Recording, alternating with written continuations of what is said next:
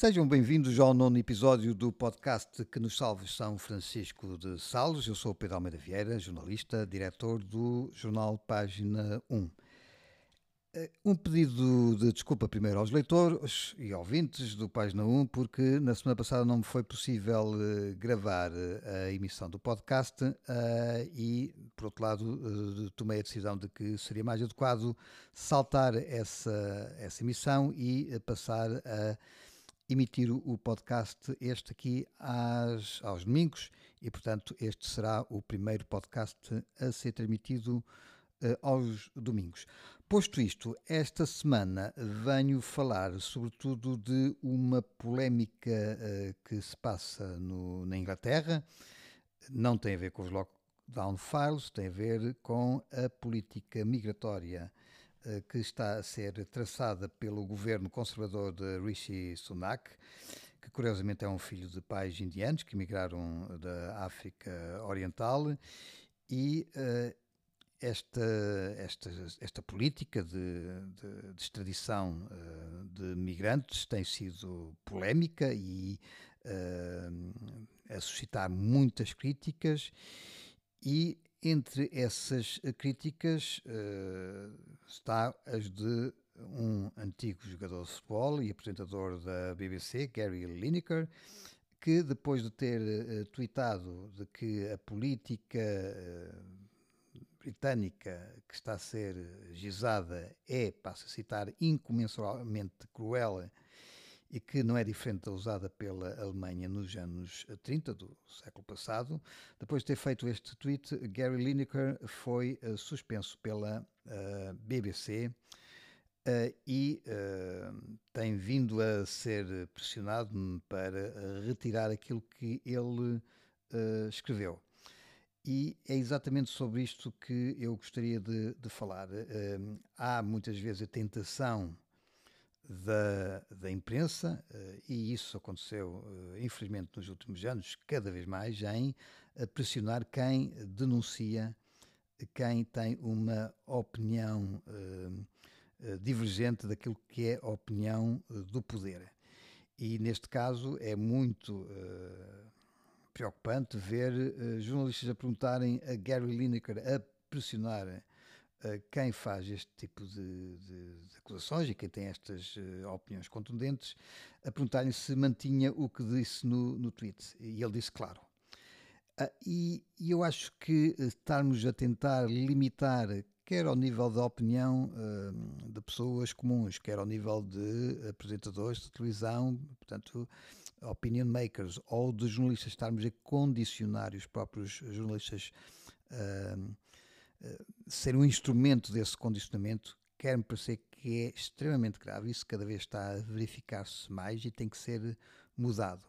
Eu acho que uh, seria muito mais útil uh, tentarmos enquadrar este tipo de afirmações, este tipo de defesas, uh, pelo seu mensageiro. Neste caso, Gary Lineker não é propriamente apenas um jogador de, de futebol, nem é apenas um apresentador uh, de, de, televisão, é alguém que ao longo da sua vida, eh, até desportiva, tem um, teve um, um papel único.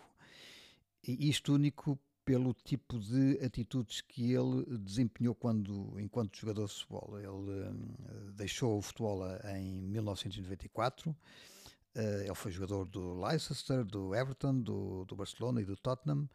Eh, foi também uh, jogador da seleção de, de, Inglaterra, foi aliás o melhor marcador do Mundial de 1986, mas sobretudo nós temos que ver que uh, quem era a pessoa em si. Ele era, foi conhecido como um cavalheiro em, em campo, um símbolo do fair play em 567 jogos e em que marcou 330 golos em 16 anos de carreira.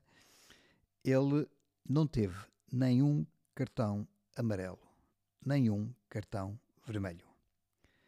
Uh, tem sido uma pessoa que ao longo da sua vida tem também feito donativos a várias instituições, designadamente de, de cancro, uma vez que o seu filho, um dos seus filhos, teve um problema oncológico nos primeiros anos de, de vida mesmo até ao longo da, da, da pandemia, fez donativos para, uh, julgo que 140 mil libras para a Cruz Vermelha uh, Britânica. E, portanto, é sobre esta pessoa que nós estamos a falar quando ele refere que a política britânica a ser traçada pelo uh, governo de Rishi Sunak é uma política incomensuravelmente cruel que uh, não é diferente do, uh, da usada pela Alemanha dos anos 30. Eh, não devemos jamais, perante pessoas como Gary Lineker ou outras que tais, eu estou-me a lembrar de várias pessoas que, por exemplo, durante a pandemia tinham um passado uh, pessoal e profissional uh, imaculado e que foram atrocidades porque divergiram daquilo que era a narrativa oficial, a narrativa do poder e muitas vezes um, através dos jornalistas. Portanto, quando eu vejo jornalistas à porta de casa de Gary Lineker a pressionar com perguntas sobre se mantém o que disse no seu tweet e ele respondeu muito bem e secamente claro, eu julgo que os jornalistas têm que pôr a mão na consciência. Não é pressionando, não é um, ostracizando vozes divergentes, sobretudo quando essas vozes divergentes até poderão ter uh, razão, não é assim que se faz jornalismo. E com esta mensagem uh, termino este podcast. Uh, volto com que nos salves de São Francisco de Sales na próxima semana, no domingo. Continuem a acompanhar os podcasts do Página 1. Continuem a uh, ler e a apoiar o jornal Página 1. nós precisamos de vocês para continuar a desenvolver um jornalismo verdadeiramente independente.